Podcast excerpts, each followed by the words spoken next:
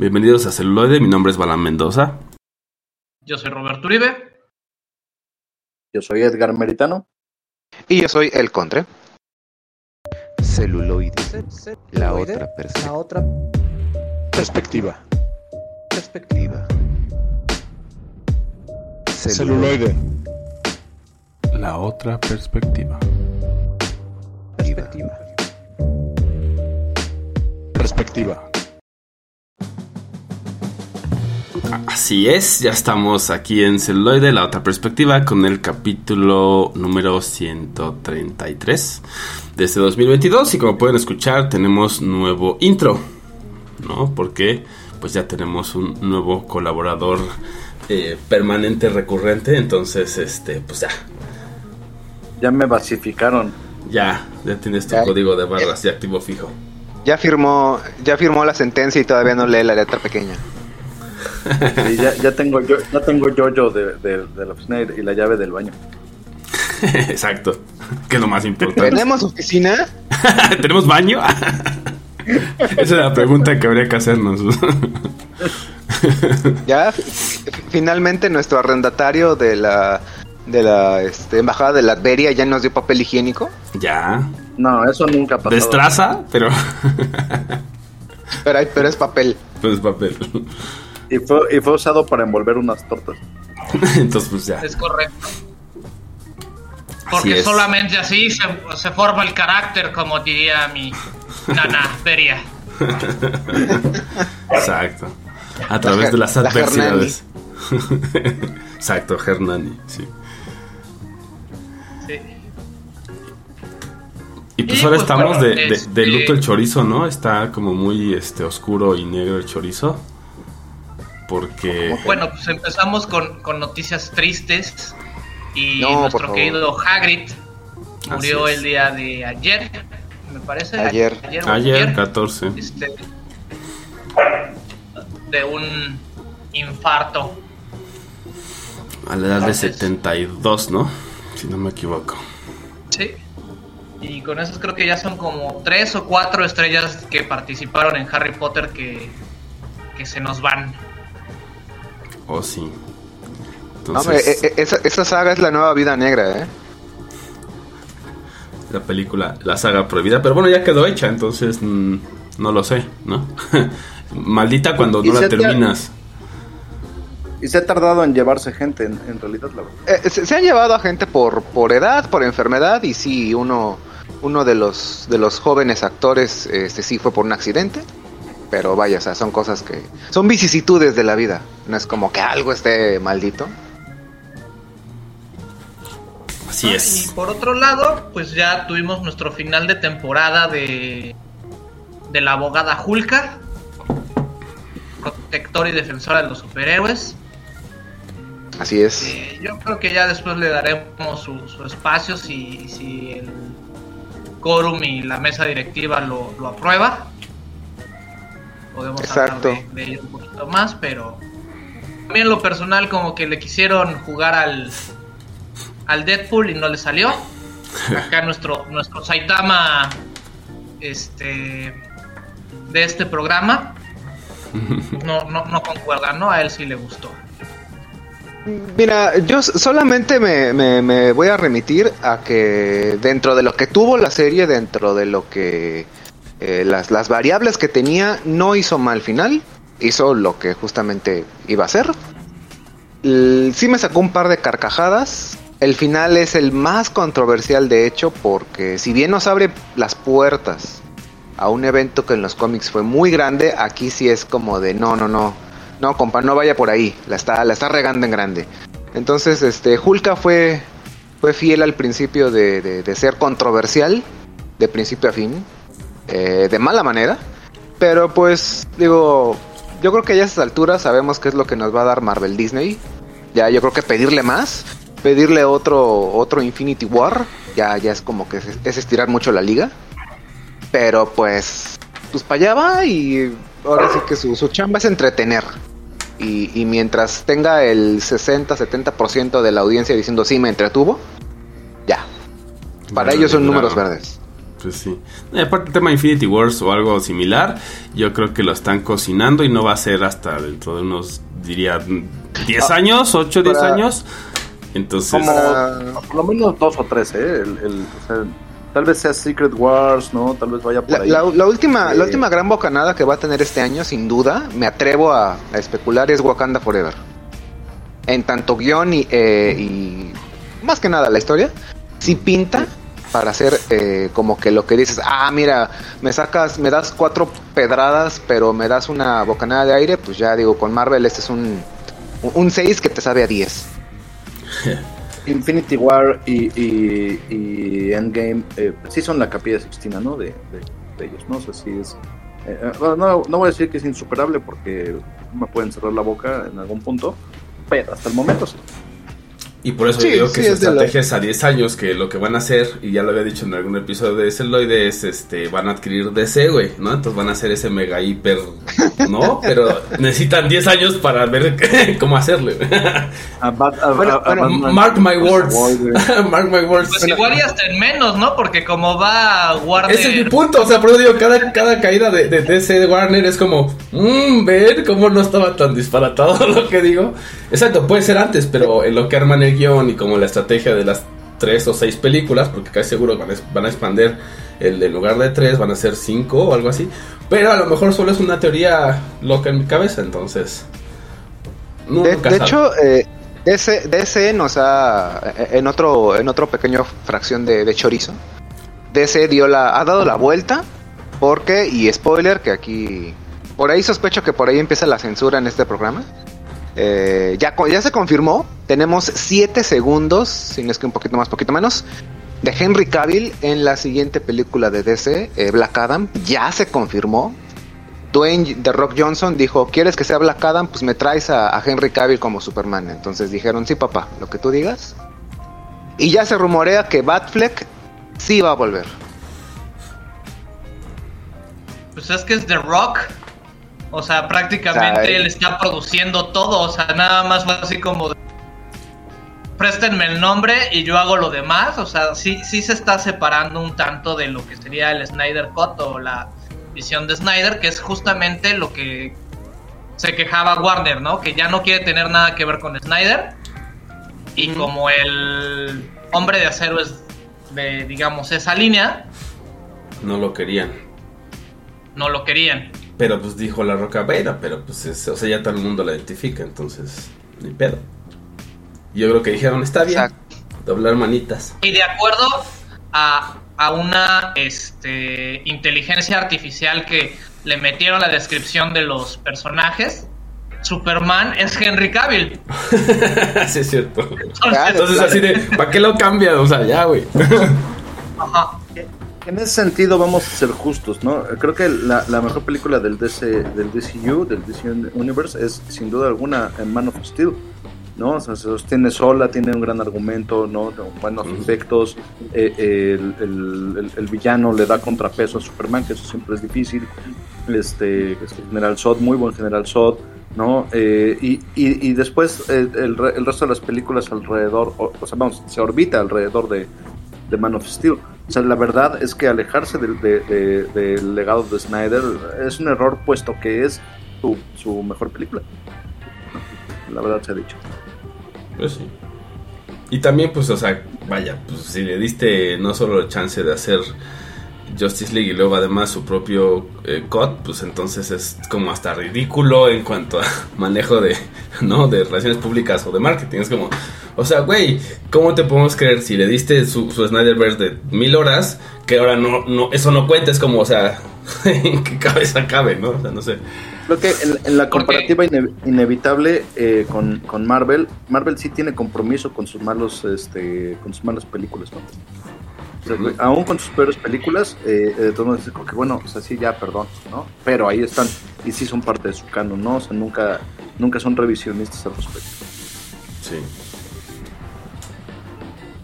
Pero pues eso también tiene que ver con el, el rollo de que pues realmente nunca hubo alguien que tomara la batuta en DC o en Warner, sino que fueron como 6, 7 equipos que dura, a lo largo de 20 años cada quien hizo lo, lo que hizo O lo y, que pues, pudo. he aquí las consecuencias, ¿no? Cuando no se tiene un liderazgo claro, Mm, Sí, sí. sí, ciertamente. Exacto. Exacto, Y, pero pues, pues se ve. Se ve una, una, una luz ahí al final de DC, que ya veremos. Por otro lado, y para los amantes del anime, que no tiene mucho que ver en e- en el, cine, pero por un- otro lado sí, porque pues va a salir la nueva película de Bleach. ¿Y qué ha pasado con esta serie de Bleach? Que tiene, que es un argot muy mexicano, porque se supone que son unos segadores de almas y tienen su mundo aparte de los muertos. O sea, resulta que, que el creador de este manga y de este anime, que igual y nunca va a tener final porque se está muriendo, eh, es muy fan de la cultura mexicana. Pero pues ha desaparecido de todas las plataformas de streaming. O sea, antes estaba en Netflix, HBO y lo podías encontrar en Crunchyroll. Y cuando Fox Disney tomó los derechos de la de la serie junto con sus doblajes, la desaparecieron completamente de todos los streamings hasta que salga la nueva película que va a salir por. Hulu. Este se supone que a finales de este mes. Qué eso hay que comprar Blu-rays, muchachos. Sí, yo también ya es algo que me he dado cuenta y por lo menos mencionado, ¿no? O sea, de repente compras películas en Prime o donde quieras, pero si en una de esas te dicen, no, ya no está disponible o ya no, pues fue. Entonces no es una compra, es una renta extendida, nada más.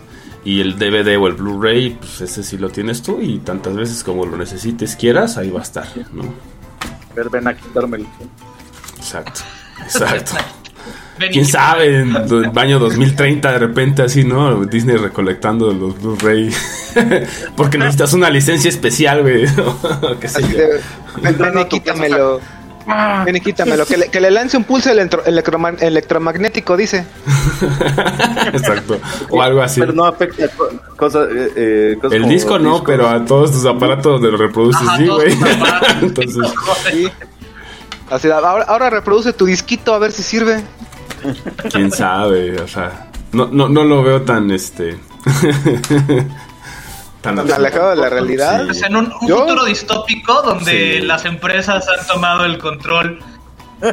Güey, ya lo vimos en en Black Mirror, ¿no? O sea, en Black Mirror cuando está el este monito que toma eh, relevancia y lo ponen a contender como este eh, candidato, ¿no? Y gana el este monito de Black Mirror y que después se- y es una especie también como de al final es una especie como de Disney, o sea, como de ratón, o sea, como de esa imagen Sí, claro. que todos ubican, entonces no lo sabemos, ¿no? Y bueno, alejándonos de distopí, de distopías, este posapocalípticas o mediáticas, pónganse sus sábanas y háganle los agujeros necesarios, puesto que en esta ocasión vamos a hablar de fantasmas. Ah, Uh, ajá. Es Fantasmas. correcto. De un fantasmas. género, yo creo que, o, o un subgénero que, que a veces se aprovecha bien, a veces se a- mal aprovecha, pero todo esto que tiende a lo preternatural o espectral siempre ha tenido carnita, por la cual el cine se beneficia de ello. Sí, sin duda uno de los eh, subgéneros del horror más prolíficos, ¿no? Porque eh, es, un tema que, le importa a la humanidad, ¿no? El, más allá que, que, que hay, que, vemos, que regresa, eh, cómo nos asusta, ¿no? Eh, sobre todo lo que no entendemos, etcétera, ¿no? Y, y tiene, por supuesto, obras maestras, ¿no? Varias. Sí, sí, sí. Sí, claro, llama muchísimo, muchísimo la atención y pues bueno, este, ahí creo que es justo lo que iba a decir eso, ¿no? De, estaba pensando que es de los subgéneros que seguramente tienen más eh, intentos, más series, más películas y más etcétera, por lo mismo de, de lo que genera, ¿no? Y dentro del horror, que también al final es otro, o sea, un género que, que abarca un montón de subgéneros que creo que han tenido mucha más relevancia en los últimos años o han estado como creciendo mucho, pero que a lo, mismo, este han generado un montón de, creaciones. Entonces, pues sí. Ahora le toca a los fantasmas en este octubre de miedo. Sí, la, la verdad, para, para ser muy sincero, eh, a mí me fue muy difícil eh, eh, decidirme por, un tema, ahorita ya verán el mío, pero eh, porque yo creo que a lo mejor hasta merece más programas, ¿no? La verdad, pero bueno, o ya lo aviento así a la pro.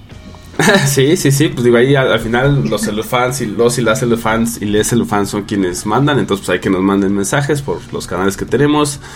Eh, ya sea el, el, correo, contacto arroba celuloide.live, estamos en Facebook, en Instagram, ahora ya también por ahí sacamos un TikTok, tenemos que empezar a publicar cosas, pero bueno, por el medio que ustedes gusten y mande. Pues así aquí bailamos, ¿no? En la cámara. Ahí está, cuenta. Ahí está, cuenta. Pero sí, ahí, ahí contáctenos, mándenos si quieren el episodio 2 de Fantasmas o hasta 3 y 4. el programa con mis amigues. con la vocecita de... Ah, sí, ándale, la que anda de moda, es correcto. La vocecita de TikTok, ay, cómo la detesto que, pronuncia la cis como es. y todo raro, sí, ya sé.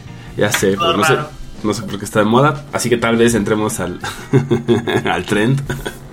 Hay, hay, hay, modas que yo creo que hay que dejar pasar, pero lo que no pasa de moda son los fantasmas. Y pues bueno, ahora yo les voy a hablar de Crimson Creek o la cumbre escarlata en español. Una buena, una buena traducción por fin. ¿No? Porque Crimson, Escarlata, Pick. o sea, ¿qué tan difícil es? Ya sé, puede, puede, haber una variación, señor Meritano, adelante.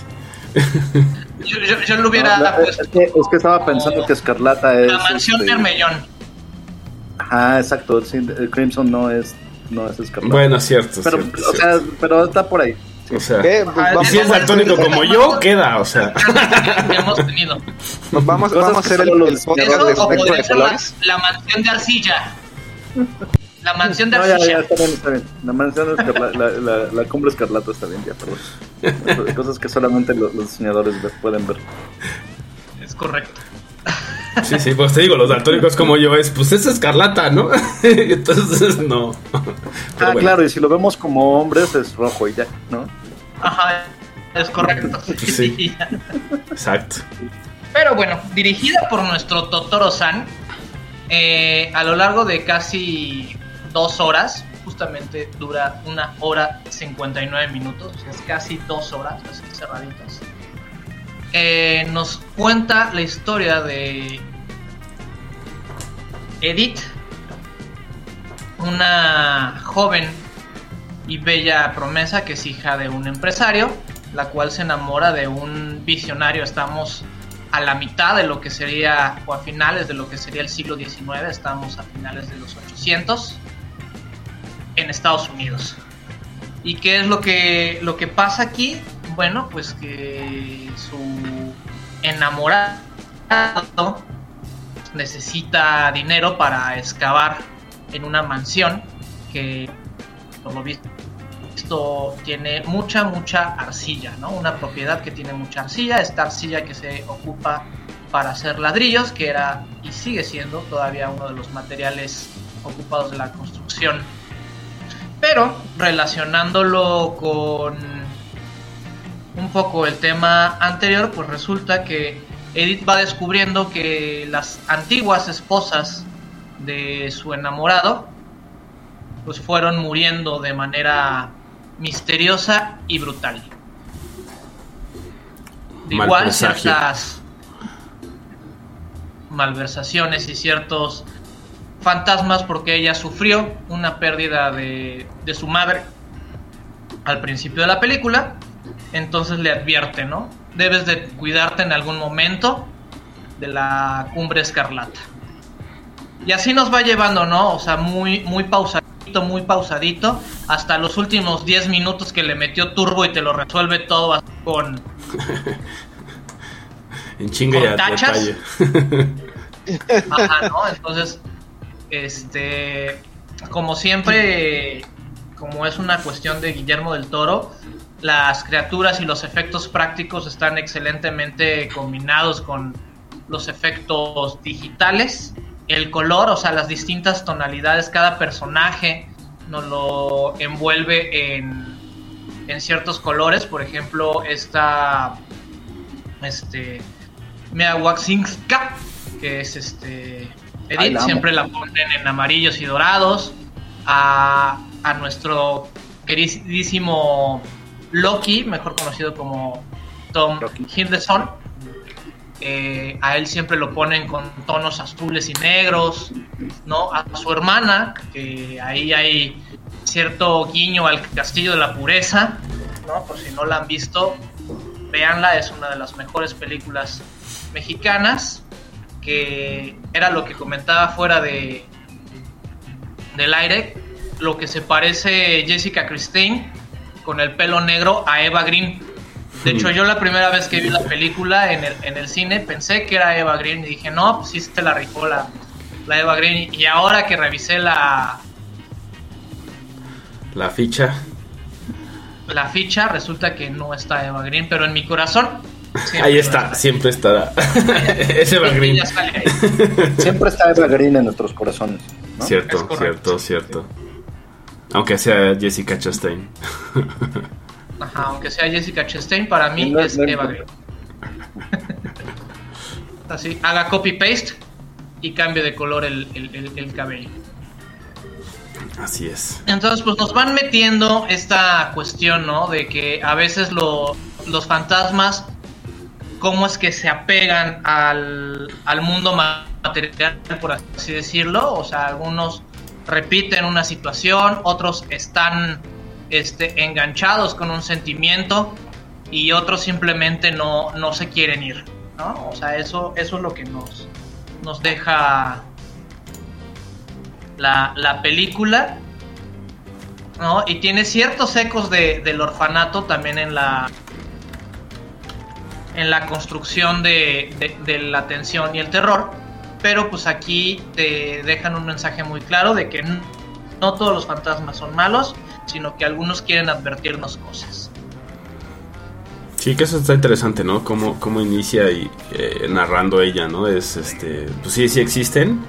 Eh, y, desde dónde empieza su, contacto con ellos y justo es este, ¿no? Con su madre. Y es su madre quien... Y sí, es, o sea, es totalmente horroroso, aunque sí lo matiza porque no es así el sobresalto y el susto tan, profundo, pero sí es, pues sí es creepy, ¿no? Sí es como, imagínate ver un fantasma y que después te diga así, todas estas cosas, pues sí es horrible, ¿no? Pero justo eso, ¿no? Le dice, ten cuidado con esto, eh, por una razón. Y en ese sentido mi abuelo decía que eh, hay que tenerle miedo a los vivos, ¿no? No a los muertos. Sí. Ah, o sea, eh, y creo que esta película lo lleva a, a su máxima expresión, ¿no? Justamente los fantasmas tienen más la función de advertir, ¿no? Que el problema no son los muertos, ¿no? sino el vivo. Sí, los que te pueden hacer realmente algo. Los otros a lo mejor te espantan, pero estos no solo te van a espantar, te pueden hacer, ¿no? Infinidad de cosas. Sí, exactamente. Lo que es más interesante pues de, Crimson Peak es, eh, bueno, nada más para antes del corte musical, pues es el eh, como el cast, ¿no? Porque pues sí viene Mia Wasikowska, que pues pueden recordar en Alice, por ejemplo, de Tim Burton. Obviamente Jessica Chastain, que ha hecho un montón de cosas. Tom Hiddleston, que pues obviamente es Loki, pero también por ahí está Charlie Hunnam, ¿no? Que él es más como, o sea, sí también ha hecho películas, pero es más reconocido, por ejemplo, por Sons of Anarchy, ¿no? En, la serie, ¿no? Entonces, este, pues sí, sí, este, está interesante por ahí y no está Eva Green, aunque, esté en nuestros corazones. y pues bueno, ustedes no, no se espanten demasiado, pues ahora vamos con algo de Crimson Creek y regresamos con más mm. fantasmas y más espantos aquí en celuloide. La otra perspectiva.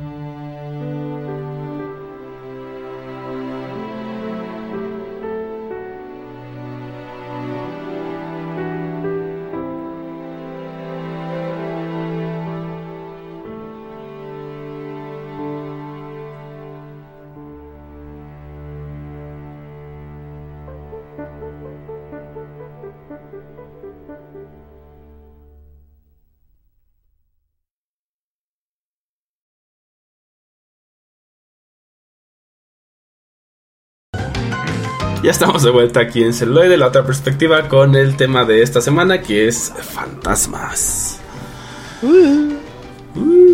Y voy yo al, al, ruedo, al, quite, ¿no? Con la película que yo elegí. Insisto, a mí me, costó un poco de trabajo. Digo, que en la producción lo vieron de inmediato, ¿no? Cuando, eh, este, cuando preguntaron eh, qué tema, pero para mí sí fue todo un conflicto, ¿no? Porque hay muchas obras maestras sobre fantasmas de las que me gustaría hablar. Eh, no obstante, creo que una muy representativa y que consideraría también una obra maestra es El Resplandor de Stanley Kubrick. Eh, de 1980. Siendo muy fan del director, eh, además es para mí todo un honor siempre hablar de él, ¿no? Siempre es, eh, no, no, hay palabras que, que, le hagan justicia al buen Kubrick. Y esta película no es la excepción. Surge dentro de la, de, la controversia porque en realidad el propio Kubrick ignora el guion, el script que existía de, del Resplandor eh, escrito por el autor de la novela, ¿no? Eh, por el propio Stephen King, quien ya tenía un, tratamiento cinematográfico. Eh, Kubrick compra los derechos, ignora el script y escribe en el propio, ¿no? Quitando varias partes de, de, la propia novela, que, insisto, causaron toda una controversia porque no le gustó al autor y de hecho existe una versión para televisión, para home video, eh, del Resplandor dirigida por el propio Stephen King, ¿no?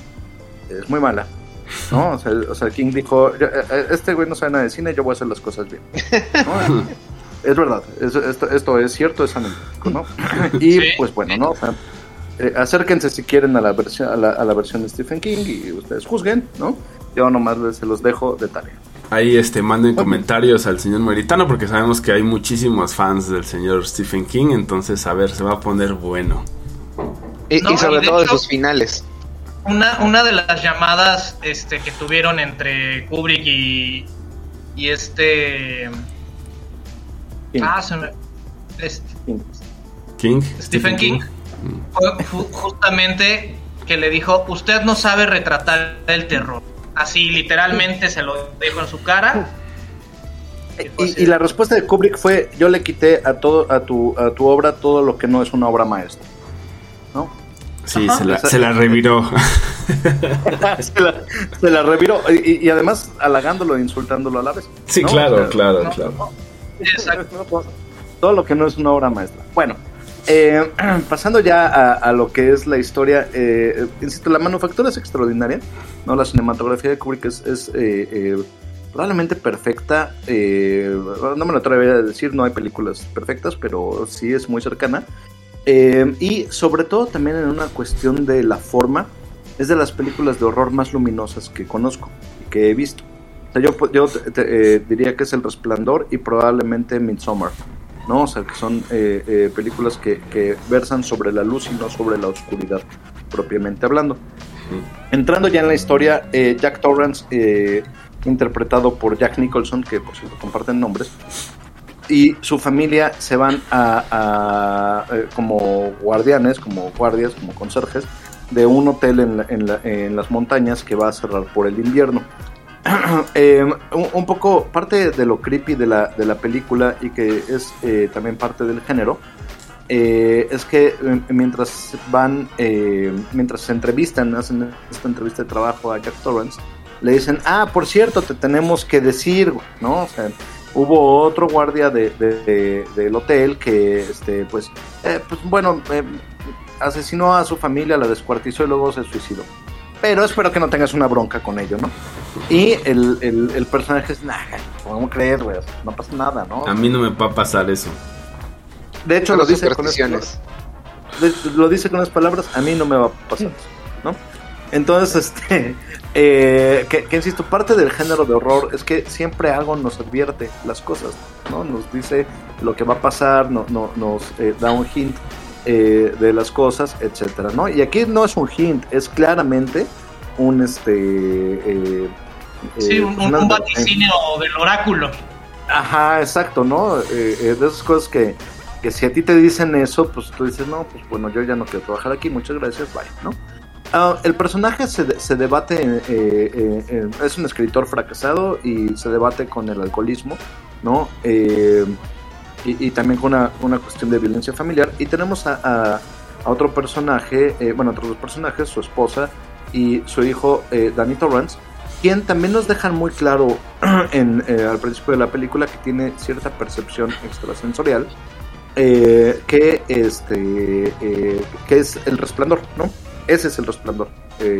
este como, como poder mutante que tiene el chamaquito y que por cierto también tiene otro eh, un, botones del, propio hotel que eh, juega por ahí un papel en la película ¿no? estando ya encerrados en esta en esta casa de fantasmas eh, este personaje que insisto es un, un escritor que se debate con el alcoholismo en un lugar donde además no va a haber alcohol ¿no? y donde están encerrados por el invierno comienza a tener alucinaciones que de entrada no sabemos si es parte de su síndrome de abstinencia, ¿no? Eh, Sí, porque lleva cinco bien- meses, cinco meses sobrio, o sea, tampoco es que tenga toda, Exacto. o sea, tres años, cinco años, sino es reciente. es relativamente reciente, ¿no? Y que bueno, también aquí, eh, eh, según el propio Stephen King, eh, se ve reflejado su propio alcoholismo, ¿no?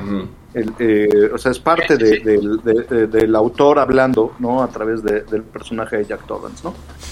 Entonces no, no, no sabemos si lo que está ocurriendo eh, es parte de las alucinaciones de, de- del síndrome de abstinencia o si está encantado el hotel, ¿no? Eh, cada vez nos va quedando más claro que no son alucinaciones y que eh, el hotel está encantado con escenas probablemente de lo más terrorífico de la historia del cine. Recordaremos a las gemelas, ¿no? Que se aparecen en los pasillos. Recordaremos el, el elevador con la ola de sangre, ¿no? Que es una que- gran escena, o sea, es... Eh, que es Sí. icónica, ¿no? Que, que se ha vuelto a usar en, en- en otras, este, en otras películas y en otras referencias, ¿no? Eh, eh, recordaremos la, la- la escena del baño, ¿no? De, del- de la habitación 237, que es donde, por cierto, nos advierten desde el principio que ocurrieron todos los, los asesinatos, Los ¿no? eventos. Con- con- los eventos, exactamente, con esta con esta señora que, que, primero invita a Jack, ¿no? A pasar, ¿no? Ella desnuda, muy hermosa, y eh, después nos damos cuenta de que pues está muerta o es un zombie, ¿no? Eh, eh, eh, esto va, va creciendo, ¿no? Va creciendo y va afectando al, al- propio personaje de Jack Torrance eh, hasta que él mismo pues también se pone se pone loco y persigue a su familia con un hacha, ¿no? Como parte de, de- una dinámica familiar sana, ¿no? Y, todo. Como dirían Eh, Leloutier, ¿quién no persigue a otra persona con un hacha? Ah, claro, no, pelean no. casi siempre se persiguen con un hacha. Exactamente, ¿no? O sea, como parte de una de, de- de esta dinámica familiar este, eh, sana y, y, y- y bueno, a- además, insisto, el, el- es, es muy, eh, a pesar de ser un lugar muy, muy enorme, eh, el sentimiento de claustrofobia está eh, dado porque la, el, el- el lugar está en una montaña y no hay líneas de comunicación y no hay carreteras, ¿no? De todos modos, el, el otro personaje que también parece tener el resplandor eh, percibe a, a, a Dani y este que está en peligro y hace el viaje, emprende el viaje hacia las montañas para, para e intentar salvarlo. Eh, y llega y muere, ¿no? Eh, em, Literal. Liter- Llega así literalmente muere. Va llegando y hachazo al corazón. Llega, ajá, exacto, va llegando y un hachazo al corazón, ¿no? Finalmente, eh, eh, la, la- la familia logra, logra escapar un poco milagrosamente y, el, eh, y, y sí nos queda claro que no son alucinaciones porque en algún momento encierran al, al personaje de Jack Torrance en un refrigerador industrial y eh, una de sus de, de los fantasmas slash alucinaciones le dice eh, bueno a ver pues te vamos a sacar para que cumplas con tu misión no que es asesinar a tu familia y lo liberan no entonces no- nos queda muy claro que estos fantasmas no son alucin- alucinaciones y sí pueden afectar la, la, la La vida realidad real. no o sea sí, puede- sí, sí- sí tienen una consecuencia física en la en, en la realidad no Eh, bueno, tenemos escenas icónicas como, como el propio Jack eh, abriendo la puerta del baño a hachazos, ¿no? Y, que, esa escena, esa secuencia, o sea, digo, la volví a ver justo para hacer el programa y, sigue siendo impactante, sigue siendo brutal, sigue siendo muy buena. Y estaba pensando también, claro, o sea, es... Eh, como la historia del cine es primero la de psicosis de, Hitchcock, ¿no? Que, que se queda ahí, aunque puede tener, como decíamos, ¿no? De repente ser muy lenta o así, pero esa escena sigue siendo genial. Y luego tenemos este resplandor de toda esa secuencia es, ¿no? O sea, sí, o sea, vemos ese impacto, ese... incluso atrás de cámaras también cómo se preparaba Nicholson, porque pues sí, no es fácil de repente decir, corte, ya soy un psicópata, ¿no? O sea, no, no, sí requiere también físicamente y todo entrar en eso, ¿no? Y eso también es muy muy interesante. Ahí si pueden busquen el, detrás de cámaras de esa secuencia de Shining, de cómo se prepara Nicholson y van a ver eh, de lo que estamos hablando. Y, y, cuando la vuelvan a ver van a decir, ok, claro, por supuesto, ¿no? Incluso la, la, propia eh, escena de, los hachazos a la puerta tiene un ligero movimiento de cámara, ¿no? Que, que sigue al hacha y responde al movimiento del hacha, ¿no? O sea, el hacha se queda trabado un poco en la puerta se, se, le cuesta trabajo quitarla a Jack Nicholson y la cámara pareciera responder a este mismo esfuerzo. Es muy interesante, ¿no? Cinematográficamente hablando. No solamente es una cámara fija, sí se va, eh, eh, va respondiendo al, este, al, movimiento del actor. Eh, que por cierto, y como dato cultural, se creó toda una tecnología de cangrejo para hacer varios seguimientos durante la película y varios movimientos de cámara, ¿no? Kubrick también siempre se, se caracterizó por innovar en, eh, cinematográficamente en cuestiones de lentes, en cuestiones de efectos especiales y en este sentido en cuestión de, los movimientos de cámara, ¿no? Con esta, con esta cangreja que después ya fue eh, un eh, estándar de la industria, ¿no? y que permite, por cierto, este, este movimiento específico, ¿no? sí, que, le da todo el impacto, porque también sientes entre el movimiento y ves el impacto en la, en la puerta y escuchas esos tres elementos hacen que... Y luego te hace el corte a ver lo que está pasando del otro lado, ¿no? Como tú, como si fueras la esposa de no inventes, ya rompió la puerta, ¿no? Y, o sea, sí, ¿no? Ajá, ahora, este... Y, eh, eh, y en una... Sí, sí, por favor, por favor. Que, que en esta escena el, el, saludo de Here's Johnny fue completamente improvisado, o sea, eso no estaba en el guion cuando se asoma y saluda a través de la puerta. Eh, es completamente Al Hills Johnny. además la sonrisa sardónica, ¿no? De Jack Nicholson, ¿no? Eh, eh, completamente en papel, ¿no? Mostrando toda su, su, dentadura, ¿no? Y, y, este rostro de maldad, ¿no? Y la, y la, y la esposa en Horror Abjecto, ¿no? Por supuesto. ¿No? perdón, ¿contra iba a decir algo? Sí, sí, este, nada más una, una pequeña mención, este, que nada tiene que ver con The Shining, pero el doctor Uribe y yo tenemos ahí una compaginación eh, extrasensorial, porque exactamente la misma curiosidad que dijo yo la iba a decir en ese preciso instante. Hablando de la, de la improvisación de, de, Nicholson.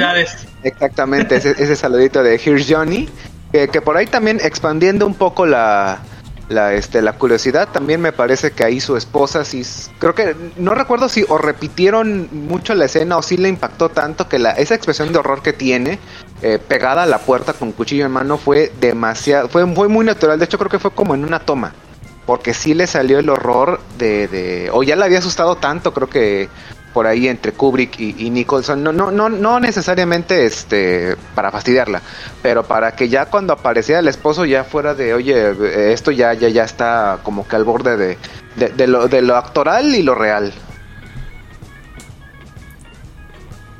Sí, es que es correcto, ¿no? El, eh, eh, existe incluso la propia anécdota donde creo que llevaban más de 200 tomas de, una toma y, y, Jack Nicholson le dijo a Kubrick, oye, ya estuvo, ¿no? O sea, o sea, de, 200 tomas tienes que tener algo bueno, ya, ¿no? O sea, le, paró un alto a, este director que, por cierto, era sumamente perfeccionista, ¿no?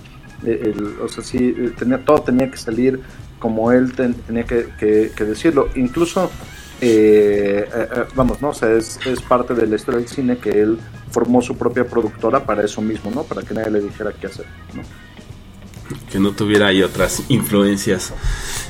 Ajá, ajá, exacto, ¿no? Porque eh, no recuerdo en qué película, creo que es Spartacus, eh, eh, la producción y todo el mundo le, dijo, no, pone esto y quita no sé qué. Y todo, él dijo, el público dijo, ya, ya estuvo, voy a hacer lo mío. Eh, como yo quiero y como yo lo veo, entonces la forma es hacer mi productora. Sí, pues sí. Mujerzuelas. Exacto. Exacto. ¿No? Eh, bueno, el, resultado, eh, sin duda alguna, es, un, es, una gran obra, ¿no? El, resplandor es gigantesca eh, en toda su forma. me parece una, gran representante del cine de fantasmas, ¿no? Porque al final de cuentas sí estamos hablando de, de, una, casa embrujada, de un hotel embrujado.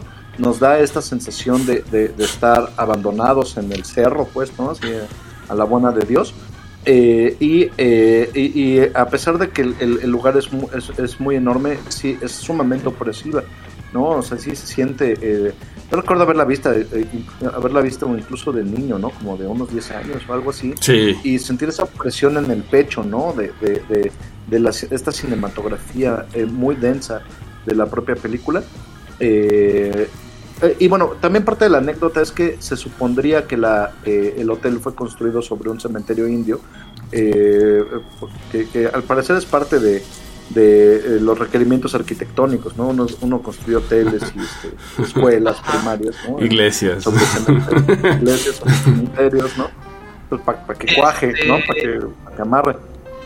Y pues bueno, si quieren saber más sobre Stanley Kubrick o Stephen King, les recordamos que tenemos nuestros episodios de retrospectiva a las obras que se han ocupado de los dos este, aquí en nuestro archivo. Ustedes no se espanten, sigan brillando, porque aquí está celuloide con más sobre cine de fantasmas.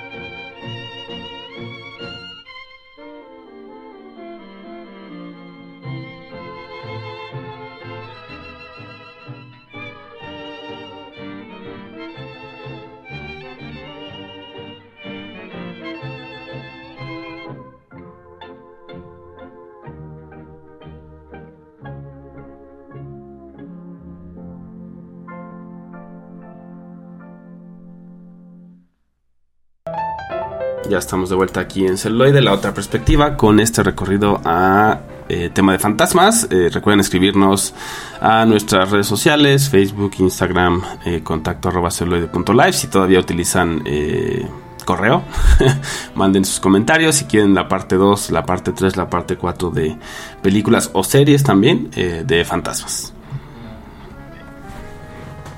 Así es, así es.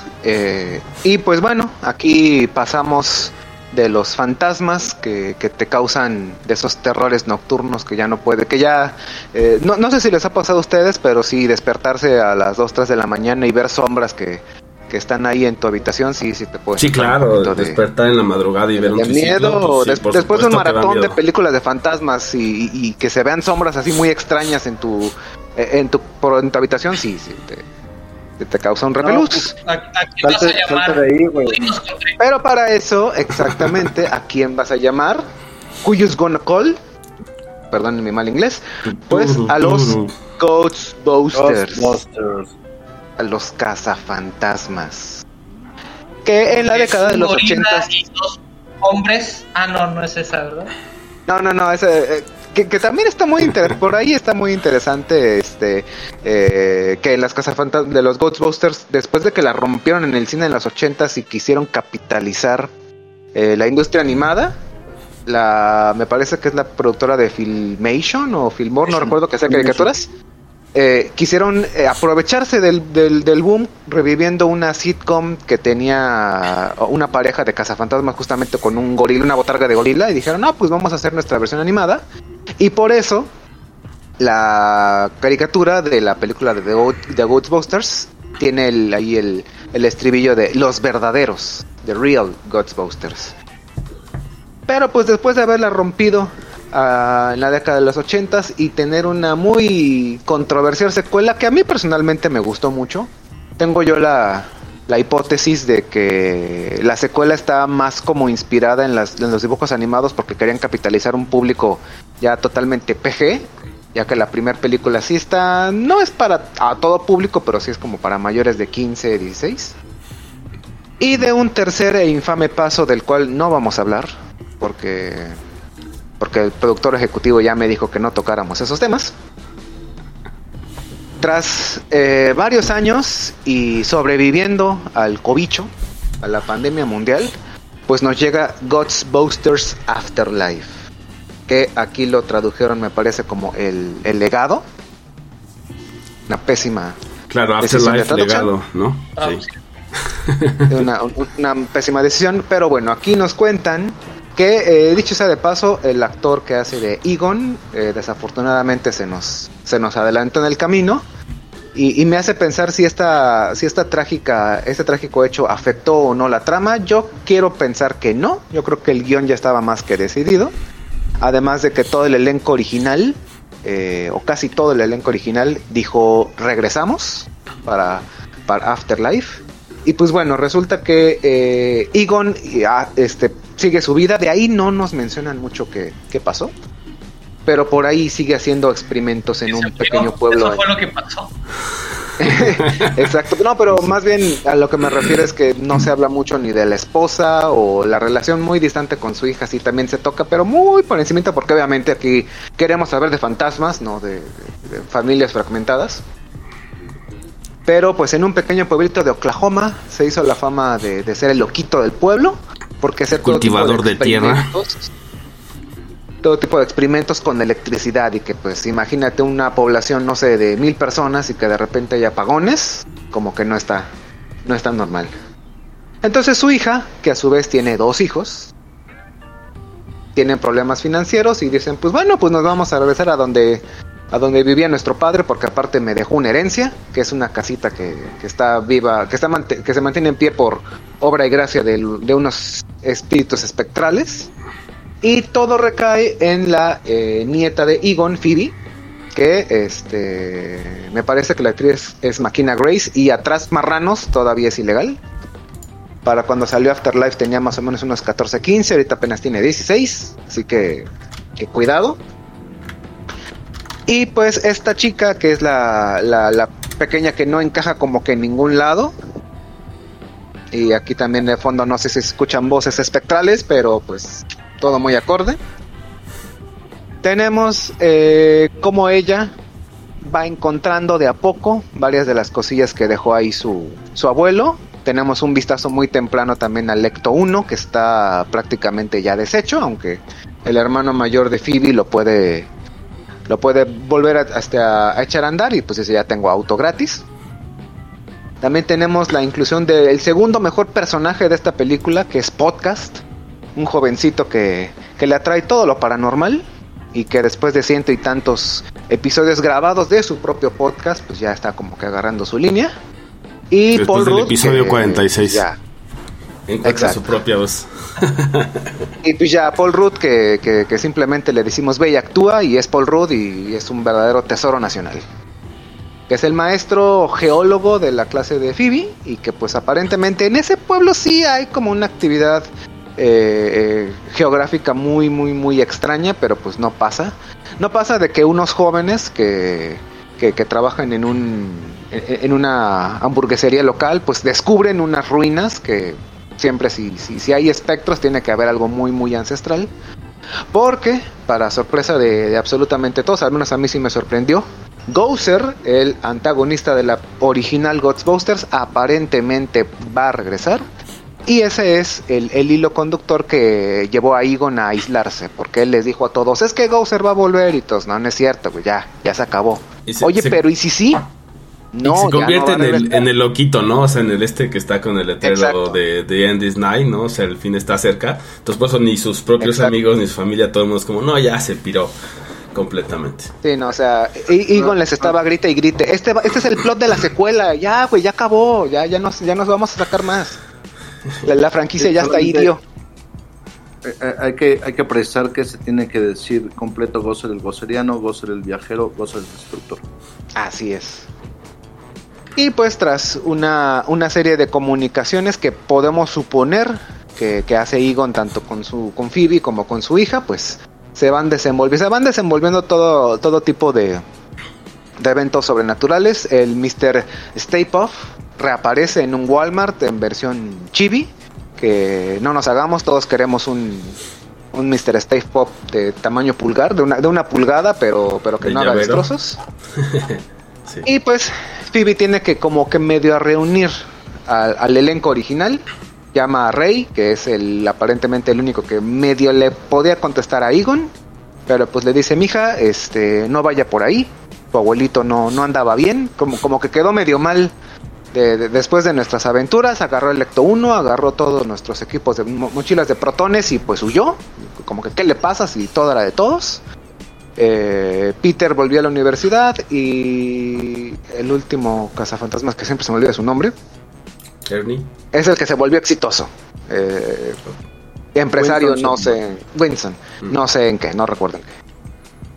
Para pues al final ver que el experimento de que Egon hacía en su en su granja era realmente una atrapafantasmas tamaño industrial y que efectivamente Gozer vuelve, aquí toma posesión de del cuerpo de Paul Rudd y de la mamá de Phoebe para más o menos revivir como que el plot final de, de Ghostbusters 1 se reúne todo el elenco, reparan las mochilas de protones, aparecen los originales y pues entre todos finalmente ya le dan una última atrapada al antagonista para, y no me están viendo pero me pongo de pie, hacer una versión en CGI fantasmagórica de Egon, que no sé ustedes pero a mí sí me sacó una lagrimita de Sí, macho. No, pues, buenísimo. Porque aquí, aquí nuevamente, nuevamente teorizo, no sé si esto venía ya en el guion, no sé si de ahí se agarraron, pero me parece, a comparación de otras de otros proyectos que quieren hacer en, en hologramas de, de personas ya fallecidas,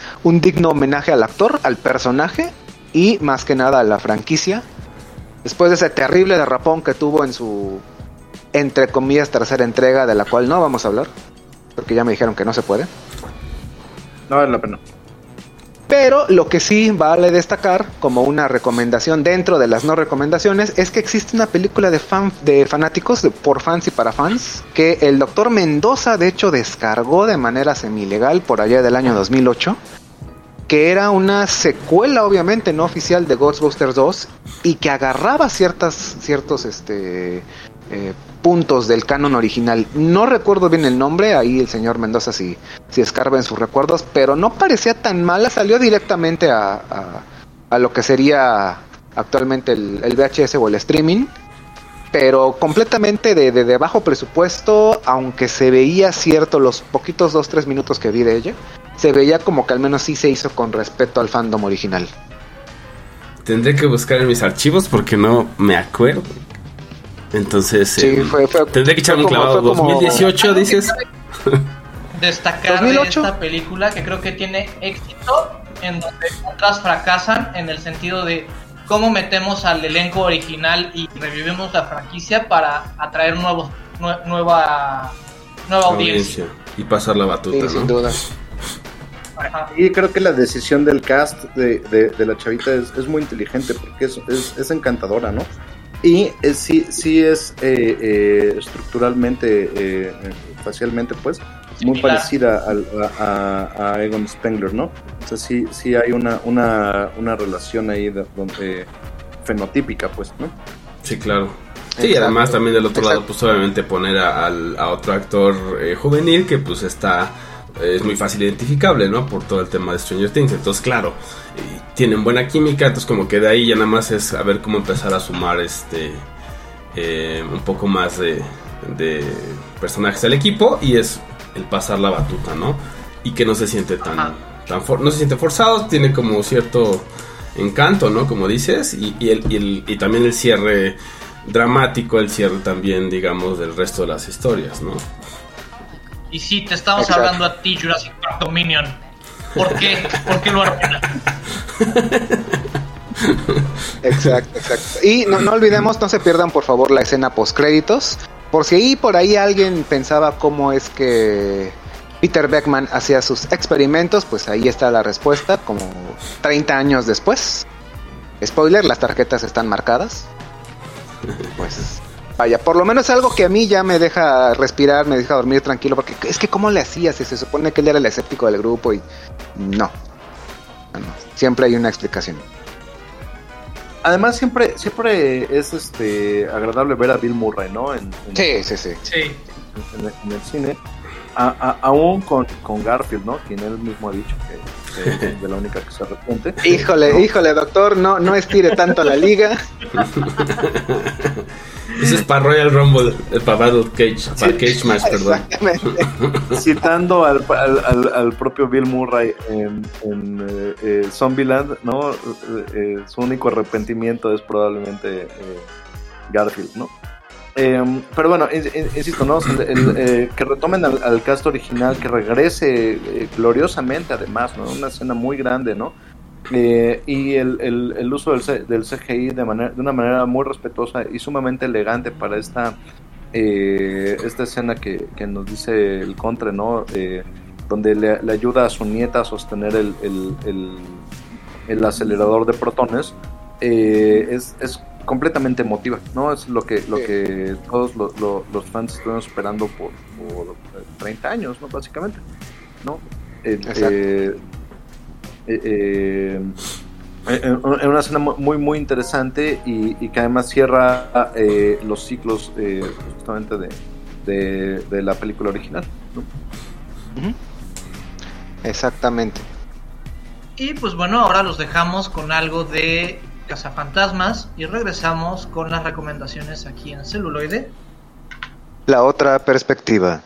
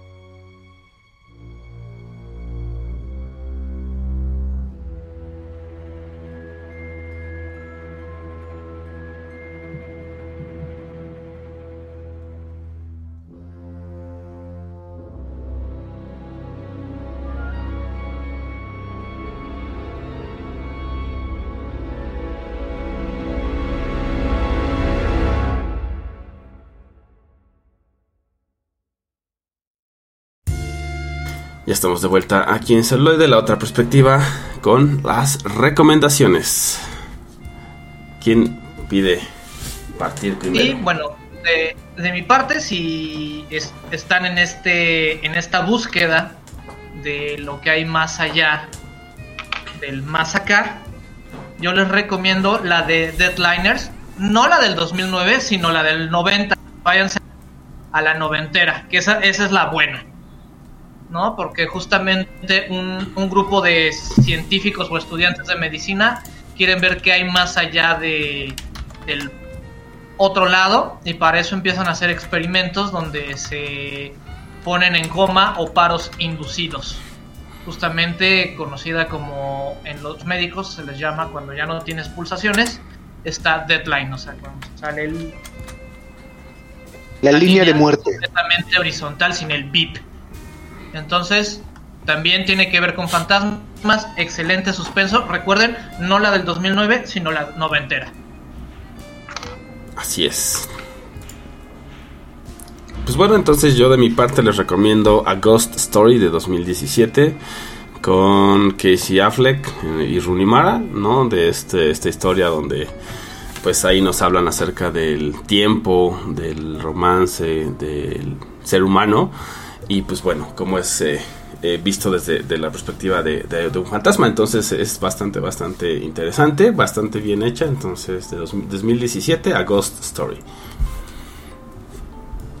Ah, yo por mi parte quisiera eh, recomendarles justamente la, la secuela del Resplandor, Doctor Sleep, que hablamos un poquito detrás de, fuera de micrófonos de, de ella, eh, que me parece una secuela muy digna, muy relevante.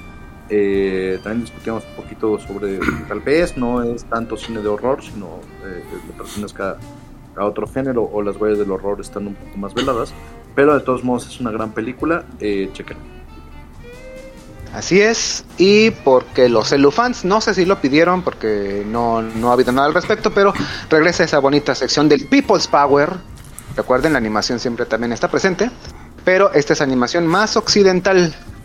Por allá de la década de los mediados de los 80 salió esa bonita, todavía en ese último auge de Scooby-Doo, salió la serie de Los Trece Fantasmas, donde eh, hago mención nada más de que Vincent Price da voz a este personaje Vincent Van Gogh y que por ahí si la recuerdan verán que solo tiene tres episodios pero solo capturaron a 12 fantasmas. Pues más de 30 años después nos llega la película El treceavo fantasma de Scooby-Doo, la cual está disponible ya en streaming si quieren verla. Una digna secuela para una de las pocas series de Scooby-Doo que realmente tenían eh, secuencia. Era un capítulote enorme, a veces unos mejores que otros. Pero aquí si le dan cierre, toman parte de lo que fue la serie, nuevas tendencias que tienen, no, no progress, pero vaya, es, es como que un digno recordatorio de mira, si algo te gustó y quedó en stand-by, no te preocupes, 30 años después le van a sacar una película para darle un digno cierre. Wow, no, eh, hacía mucho que no, no recordaba siquiera esa serie. Sí, sí, sí, muy buena, muy buena, muy divertida y vayan HBO Max, ya sabes. Ahí está el treceavo fantasma de Scooby-Doo. HBO patrocinanos. HBO, patrocínanos. Si todavía tienes dinero.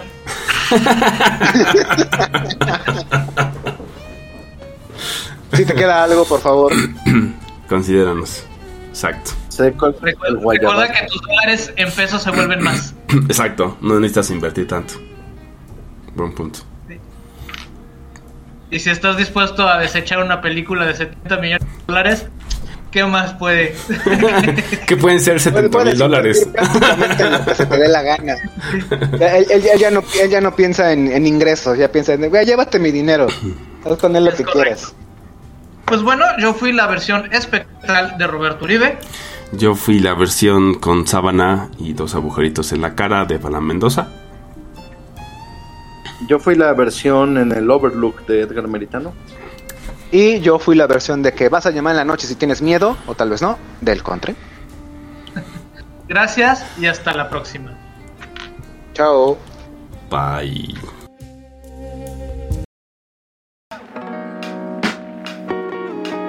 Celuloide. Celuloide. La otra perspectiva. He visto cosas que ustedes no creerían. Say hello Pasta de chorizo. to my little friend. Never give up. Never surrender. La otra perspectiva. Perspectiva. La perspectiva. Todos esos momentos se perderán como lágrimas en la lluvia. Vamos con la maciza.